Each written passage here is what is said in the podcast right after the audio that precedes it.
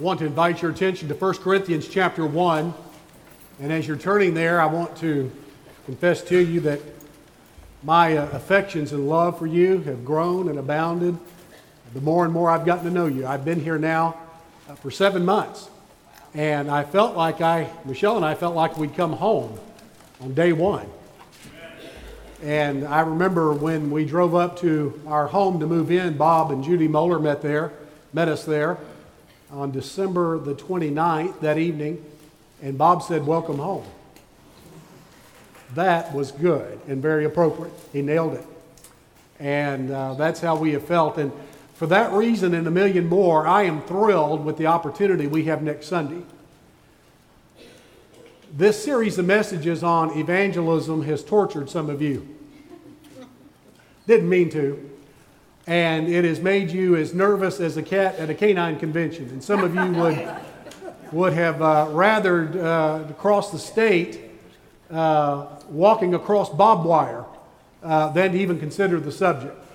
But your faith has been delicious and will provide a great banquet for our whole community. So, this coming Sunday, August the 3rd, when we commit ourselves to evangelism, is going to be a definitive moment in our church family. But more than that, it's going to be a definitive moment for the Athens Clarke County region. Mm-hmm.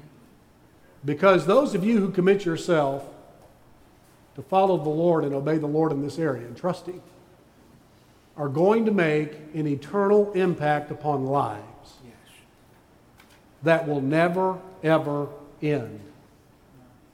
In other words, what you do following that date is going to last ten thousands upon ten thousands years. Going to make an impact. And so I'm, I'm thrilled about our opportunity next Sunday. of course, when we do talk about evangelism, people get uptight and a bit nervous. It's like the uh, fellow I heard about who wanted to rob a bank. He was the nervous type, and so he rehearsed his line for when he got up to the teller. He kept repeating to himself, Don't mess with me. This is a stick up.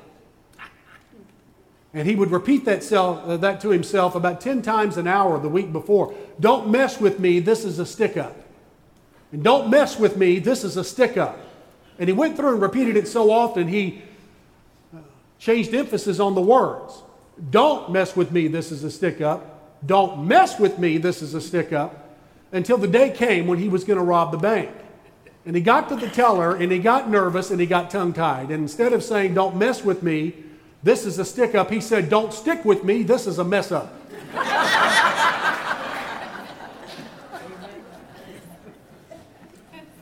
And sometimes past, some of you may have felt like when you tried to share the good news of Christ, you may have felt the same way. Well, I've got good news for you. Here in this text, Paul takes evangelism and makes it accessible to the common Christian person. And so that's why on August the 3rd, we're going to ask you to make as many commitments that you have on your insert this morning as you possibly can. Daily, I want to ask you to pray for 15 lost people. Weekly, I want to ask you to let us know how many times a week you're going to share the gospel of Christ with someone and invite them to Beach Haven. I don't want to impose a weekly goal on you, but if you'll um, bring one yourself, that would be great. Then, monthly, I want to ask you to give an hour to outreach visitation. Participating deacons, we're asking to start that in September, on September the 7th, and participating church members beginning on January the 4th. It's going to take us a while to get to where we can host uh, all the church members that will participate in that. That will give you a few months to acclimate to the information and the training that we'll give you.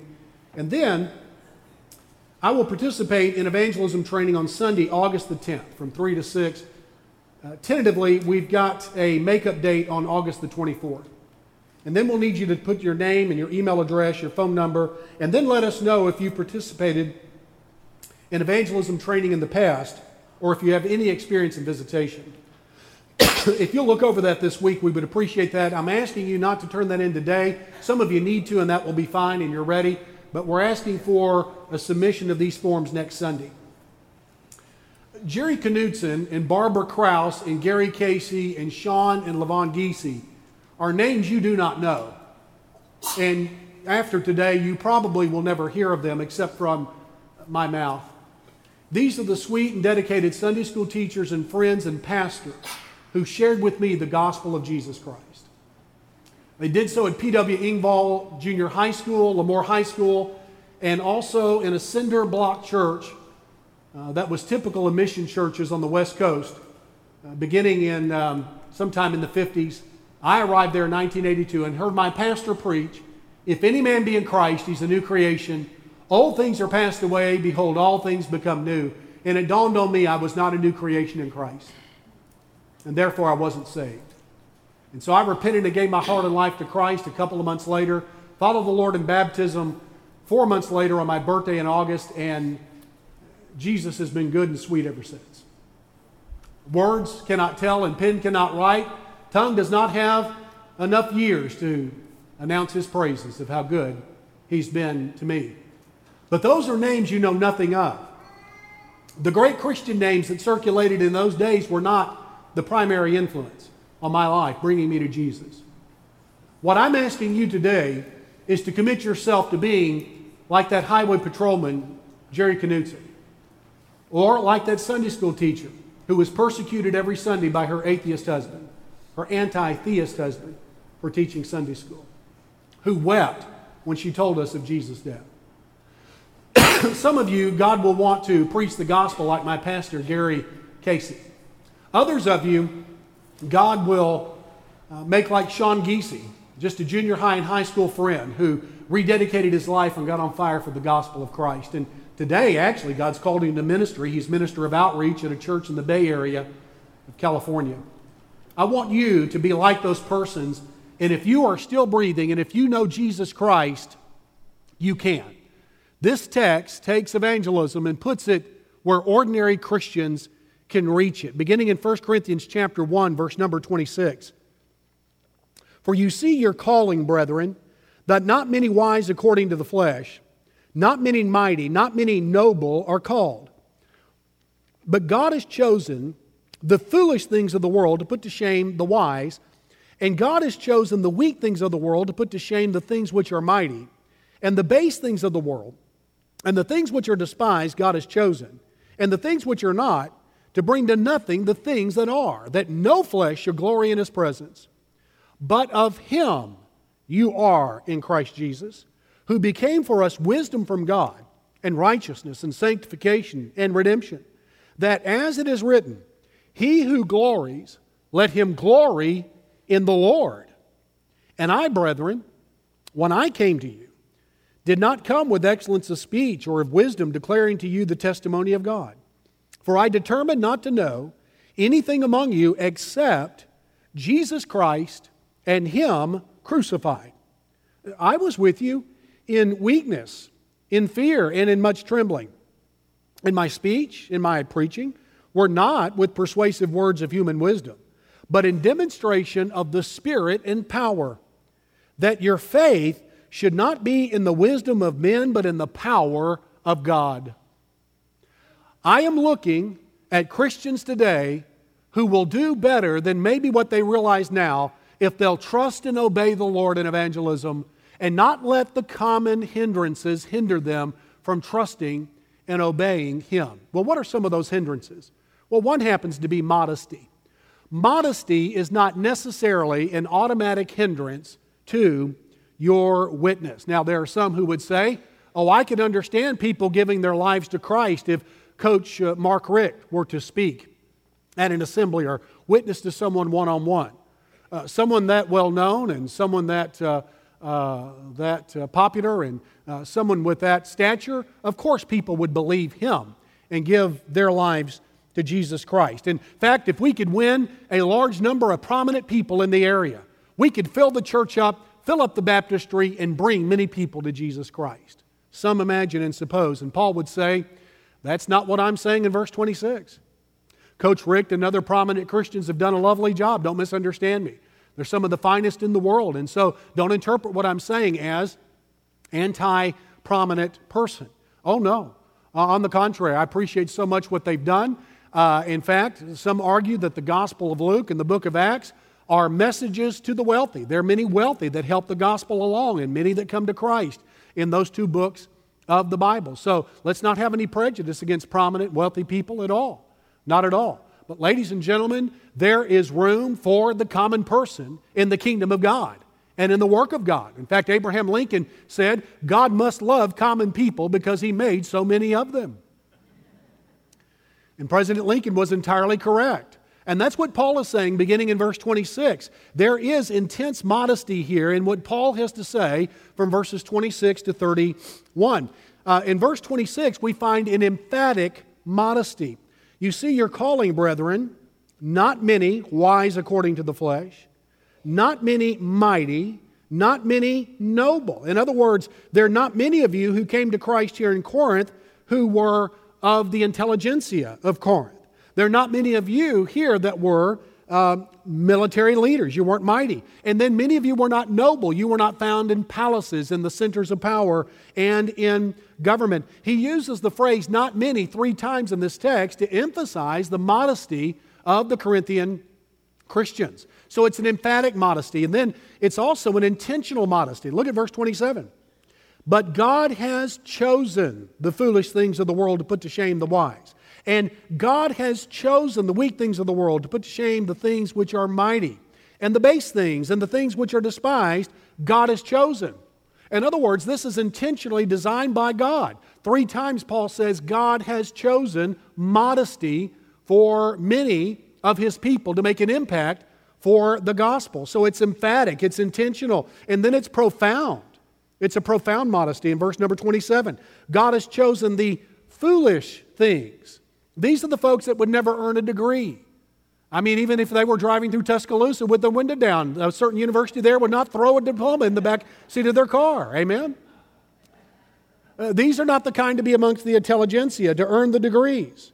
Uh, the, they are the foolish things, but they put to shame the wise. And then God has chosen the weak things of the world, those that cannot make it out of boot camp, uh, the weak things of the world, to put to shame excuse me, the things which are mighty, and the base things, the common things of the world, and the things which are despised by the powerful, God has chosen. And the things, watch this, that are not, not even noticed, to bring to nothing the things that are. And so this happens to be profound modesty. It's also antagonistic modesty. In other words, there is a war from heaven going on against our world for its human pride and its haughtiness, for its misguided values. Now, I believe if you have the opportunity for education, get all that you can as long as you can stay humble. If you have the ability to make money, do so as long as you can guard your heart from materialism and honor the Lord with it. I'm all for that, but that is oftentimes too big a temptation for many people. But what we find here in verse 27 is that God is using the modest things of the world to put to shame those that are wise, and to put to shame the things which are mighty, and to make nothing those things that are. In other words, heaven militates and battles arrogance and human pride and misguided values with the modest of the world. And he's doing that with the Corinthians. And then it's a Christ centered modesty. Look at verse number 29. That no flesh should glory in his presence. That's the motive. God does not want anyone bragging as they stand before the throne of Jesus Christ. He'll not have it. And so those that are modest are called to him. And then, verse 30 of him you are in Christ Jesus. That is credit given only to Jesus for our salvation. Then look at the progress that they had in verse number 30 that they found in Jesus Christ that they could not find anyplace else. He says here, Christ became for us wisdom. The ancient world was confused with 10,000 philosophies, uh, two or three of them that were the most prominent, but still their problems and their corruption, their deterioration, discouraged leaders and others. Uh, they were very dubious about one another. And so their wisdom really was no wisdom at all. But when the Christians came along with the wisdom of Jesus Christ, there was something refreshing and something new. And he goes on to say, Christ became for his wisdom and righteousness. That is something the ancient philosophies could never achieve. The ancient systems of morals could never achieve. They didn't have any righteousness. Righteousness was new in the world when Jesus Christ came, and it was found among the modest Corinthian Christians. And then he goes on, he became sanctification. Well, that's holiness directed towards God. The Corinthians were connected with God in holiness, which none of the others could do because they did not know Christ. And then he became redemption or freedom and liberty for sin, from sin. And that is the power and the impact of the gospel of Jesus Christ that was not found anywhere else in the ancient world until Jesus arrived and saved those who believed. And here's the aim in verse 31 it's Christocentric, and that is that as it is written, he who glories, let him glory in the Lord. God arranges life and ministry in churches that when they function as they are to function, as He desires and designs, the only hero and the only celebrity is Jesus Christ. That's all. When He is finished doing a work, no one is tempted to give glory to human means, human ingenuity, or human power, or human persuasion, or human wisdom. They give it all to Christ. When we do what we are to do, we give credit to Him. When I taught at the seminary, I was interim pastor at a nearby church where Kelly Clarkson was a member. And we were planning some revival services over the next couple of years. And the members there knew Kelly, the first winner of the American Idol prize. And uh, she had gone well and used her musical talents. I'm not real familiar with Kelly's music, so I can't evaluate it one way or the other. Um, and, uh, and all, but uh, she was a member of this particular church. And my family and I were real good friends with their best friend. And I toyed with the idea of using connections in this church and using uh, the connection with this best friend of hers to try to get her to come sing at one of these revival services. And I never pulled the trigger on that because I couldn't get a peace about doing it. I, I, I imagined what would happen, and I knew what would happen. We would draw a very large crowd. And uh, we would advertise it real well, and we would pack out the place, probably several times over, with folks coming to hear Kelly. And I can imagine she would probably sing some of the songs she did when she was a member there and uh, give some kind of at least a superficial encouragement for Christ, maybe deeper, I don't know. But I worried about that. I really did because the presence of that kind of celebrity in a place like that could be so overpowering that it would be hard to get human hearts turned upward to Jesus Christ to give him glory. And so I backed off of it. Well, let's imagine that we were able to get a celebrity, Katy Perry, for example, to put on some clothes and join the music ministry here, okay? and start singing gospel music. And let's say that her first Sunday here, we had her sing a solo. And let's say we announced it in a month. Kelly will, uh, uh, Katy will be here and she'll sing a solo. Can you imagine what would happen and the buzz that would be created around the metropolitan area here? We'd have folks driving from all over just to see the curiosity, is what we would have. Somebody would create an internet site called a Katy Watch and look for all over Athens. And why is it that many people would come? Now, don't misunderstand me. Celebrities are people too. They need the gospel of Christ. In fact, we've had a deacon recently witness to a celebrity and just treat him like a human being who needs Jesus. So I'm all for that. God saved Zacchaeus. God got the gospel to kings and queens in the book of Acts. I'm all for that. Don't misunderstand me. I do not want to in, in, uh, provoke uh, anti wealthy, anti prominent person prejudice. Not that at all. But, ladies and gentlemen, our culture slobbers all over itself because of celebrities. And I've got news for you one greater than a celebrity is here already. And Jesus Christ alone is worthy of glory. So we've got to be very careful how we put things together. So I've got to say to you, it may very well be that your modesty is an advantage for you. Because God will not share his power or his glory with anyone else. And if just a humble, simple, common, ordinary Christian person lifts up Jesus and shares the good news, he has the attention of heaven and promised power to save the lost when you witness. And so your modesty is not automatically a hindrance unless you let it be. Your modesty may actually be a great big advantage. Well, there, there's a second potential hindrance that really does not have to be a hindrance, and that is simplicity. Mental or intellectual or academic simplicity. You may say, Well, I'm not smart enough. I don't know enough. What if they ask me a question I cannot answer? I'll tell you, most of the time they don't ask any questions. Most of the time they don't. So that's probably not something you need to worry too much about, but if you get a question, say, Well, let me get back with you. It's as simple as that. Most people respect that. Some people may protest and say, Well, listen, I, I am so simple in my thinking, I couldn't persuade a sweltering child to eat ice cream in July. That's how simple I am. I, I'm just not capable of doing that. I've got good news for you. Chapter 2, verses 1 and 2. And I, brethren, when I came to you, did not come with excellence of speech or wisdom, declaring to you the testimony of God. There is undeniable simplicity in Paul's approach to the Corinthians as he rehearses what took place in Acts 18 when he came to the Corinthians. There's a simple method in verse 1 I came to you, I declared the testimony of God. It was as simple as that. It really was. I came, I declared. May I say to you, evangelism is really not that complicated. It really isn't. It is more difficult to deposit a check at the bank than it is to share the gospel. I came, I declared. That's a simple method. Then um, there's simple speech. Verse 1 the testimony of God, the story of Jesus and his love.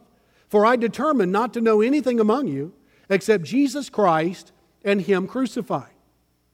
Let me ask you a question. How many of you would say, I believe what the Bible says about human sin. Can I get you to lift your hand? Okay? I believe that Jesus died on the cross and rose from the grave. Can you? I believe anybody who repents and places faith in Christ, God will save.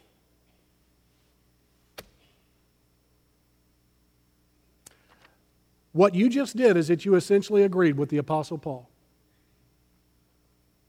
Once in a while, we'll have to unpack some things.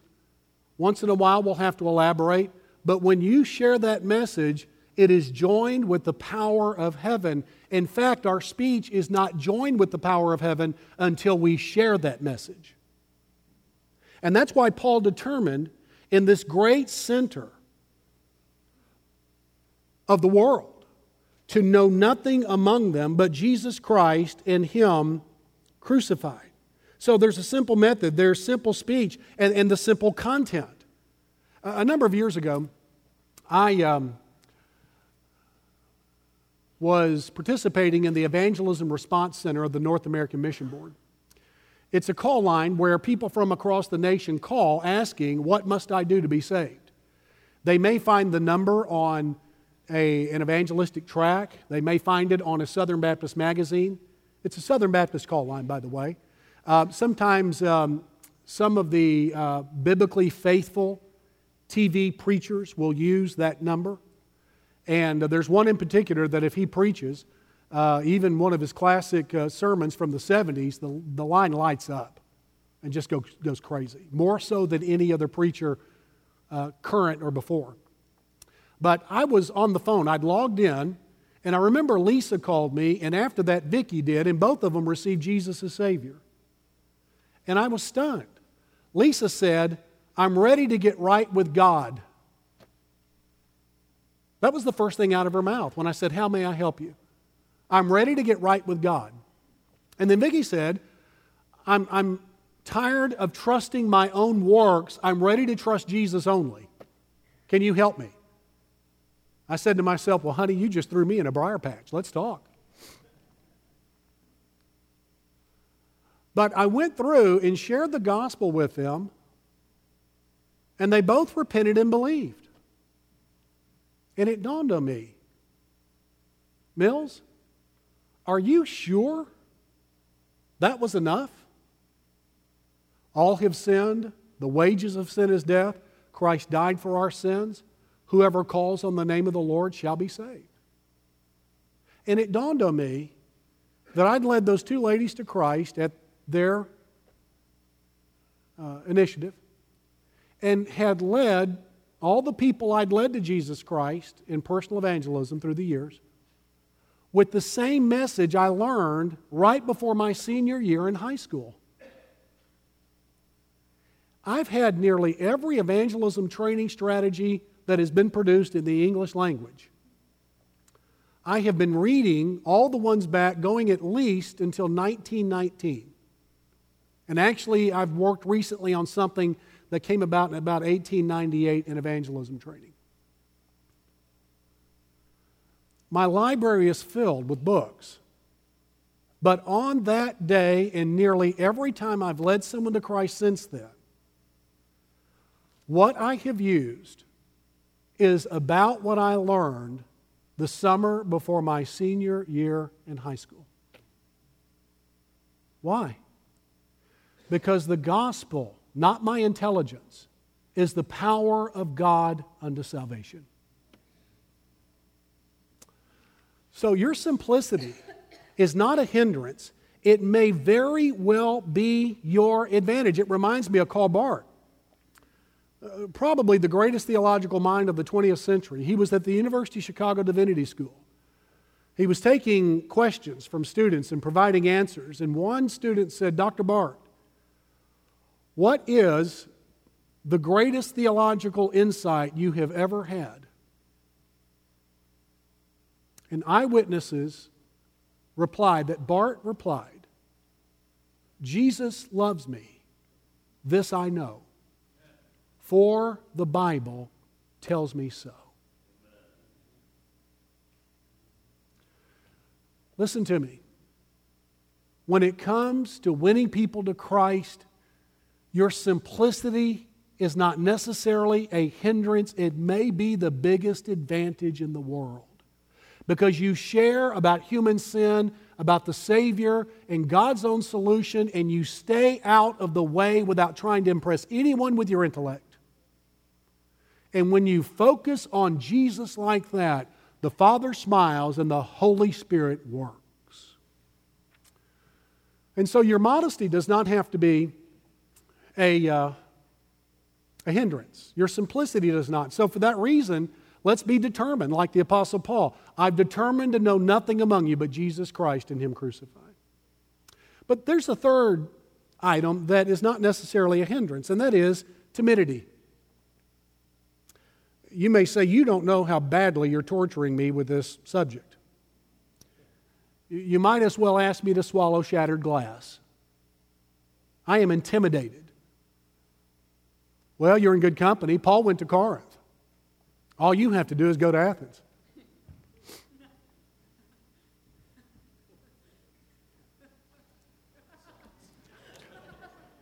That was more impressive when I told Michelle that the first time.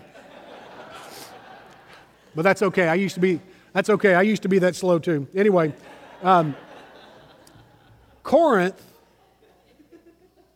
Corinth was a center of financial and commercial activity. The plutocrats resided in Corinth. It had the Wall Street of the day. It was powerful financially. It, it was the, it, it had replaced Athens as the education center of the ancient world. Doesn't appear it's going to happen in the 21st century, of course, but uh, that is what happened in Corinth. It did replace Athens as the philosophical center and education center by the time Paul arrived there. It was also a place that was intimidating morally. In fact, the ancients used to criticize one another by saying, You have become Corinthianized. About the only thing knew that the Corinthians knew of when it came to morals were, were new ways of becoming debauched and degraded. That's about all. This was an intimidating place. And did you read what Paul said about his entrance then into Corinth?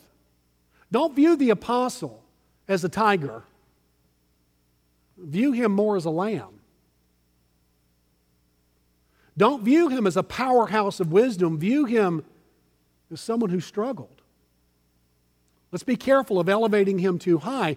He gets real honest about, verse, about himself and his emotional condition in verse, um, verse 3. He said, I was with you in what?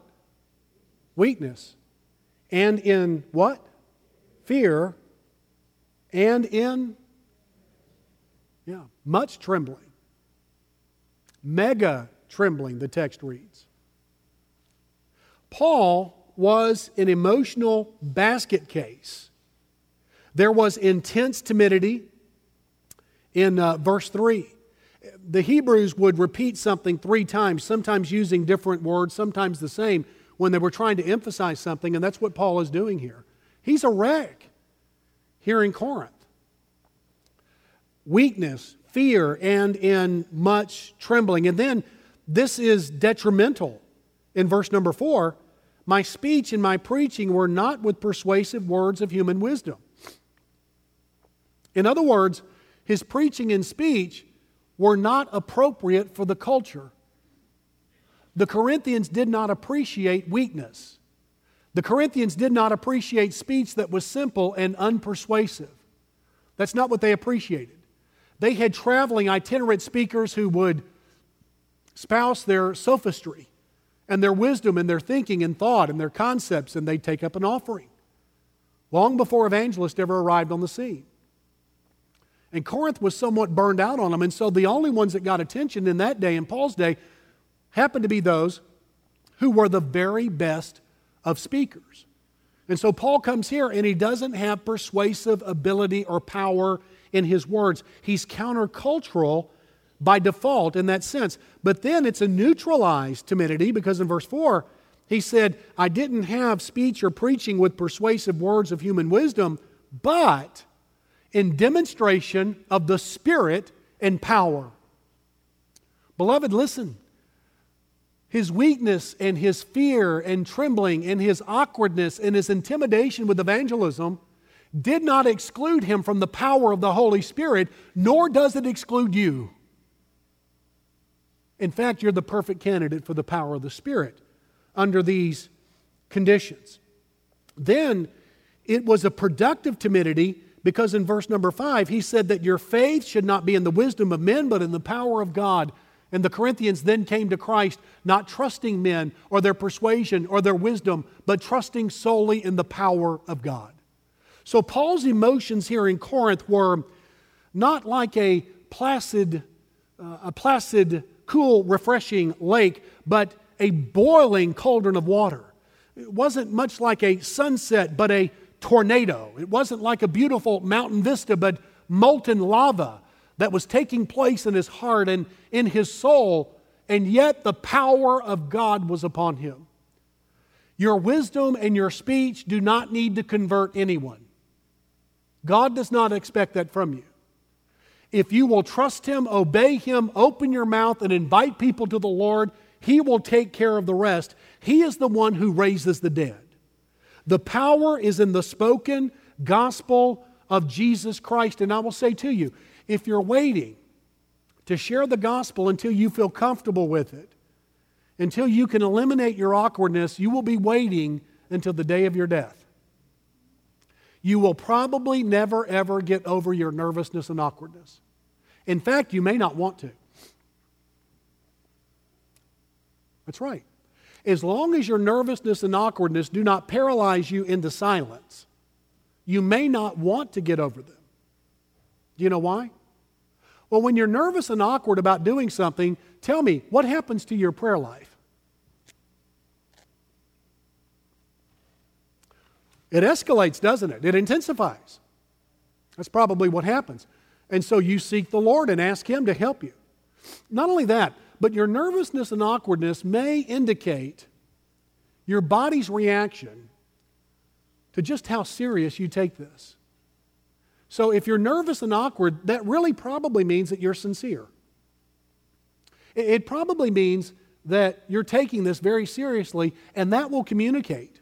I will tell you, if you are serious about this and sincere, those to whom you share the gospel probably will not no, notice how nervous and awkward you are. They're so nervous and awkward, they don't notice that in you.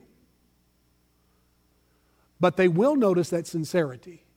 It, it could be also that your nervousness and awkwardness happens to be some spiritual warfare. Satan hates people because when they get saved, they give glory to Jesus. He's insanely jealous of that, so he will do everything he can to erect obstacles between you and a lost world in sharing the gospel.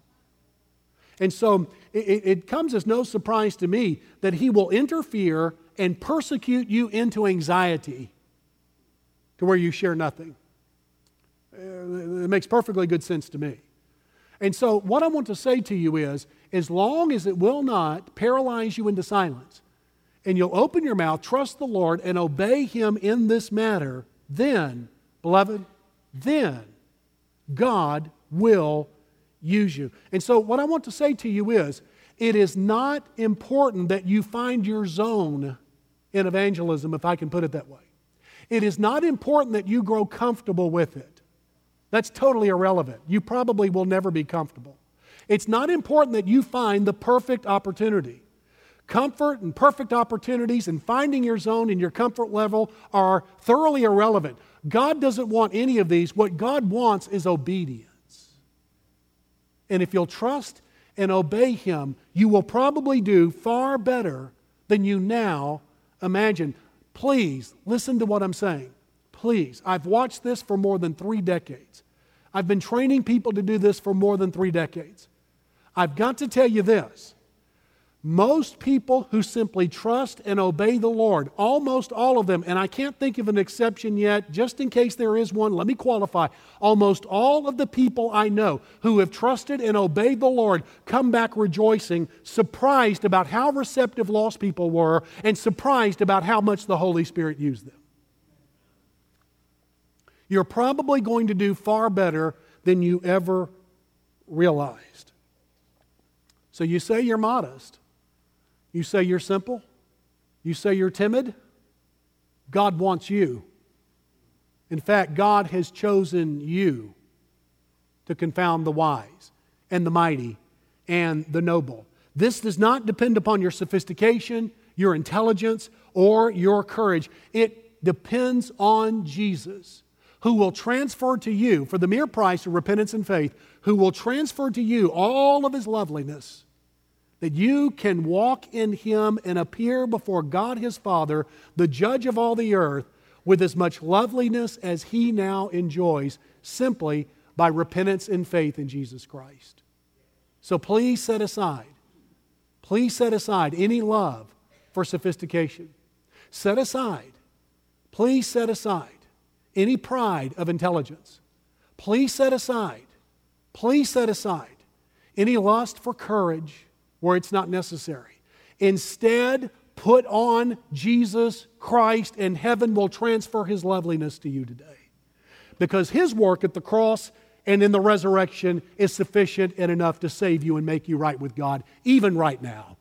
Even right now. Father, would you do that today? And by the power of the Holy Spirit, bring friends to Jesus and let them know him. Help them to rip from their heart their idols all the hindrances that keep them from repentance and faith, and help them to rush quickly to the, to the Savior. We pray they'll do that now. Lord, for the rest of us that know Him, help us to trust and obey the Lord in this matter. We're going to sing a song in just a moment. And when we sing, what we do here at Beech Haven Baptist Church is that we ask you to stand. And we ask you to come and meet a staff member here at the front and tell that staff member your need. And we're going to ask you to do that now, would you? As we start singing in just a moment, we want you to come. There's no magic to walk in this aisle. It's just a practical way to get the spiritual help right now that you need. And we want you to come. I want to ask you to quickly stand with me. I, am going to finish my prayer, and we're going to ask you to come. Father in heaven, how we bless your name and thank you. Praise you for hearing us. And I pray for friends today that they would place faith in Jesus and trust Him enough to go public with that faith. Would you do that now? In Jesus' name we pray and for his sake. Amen. There is a Redeemer,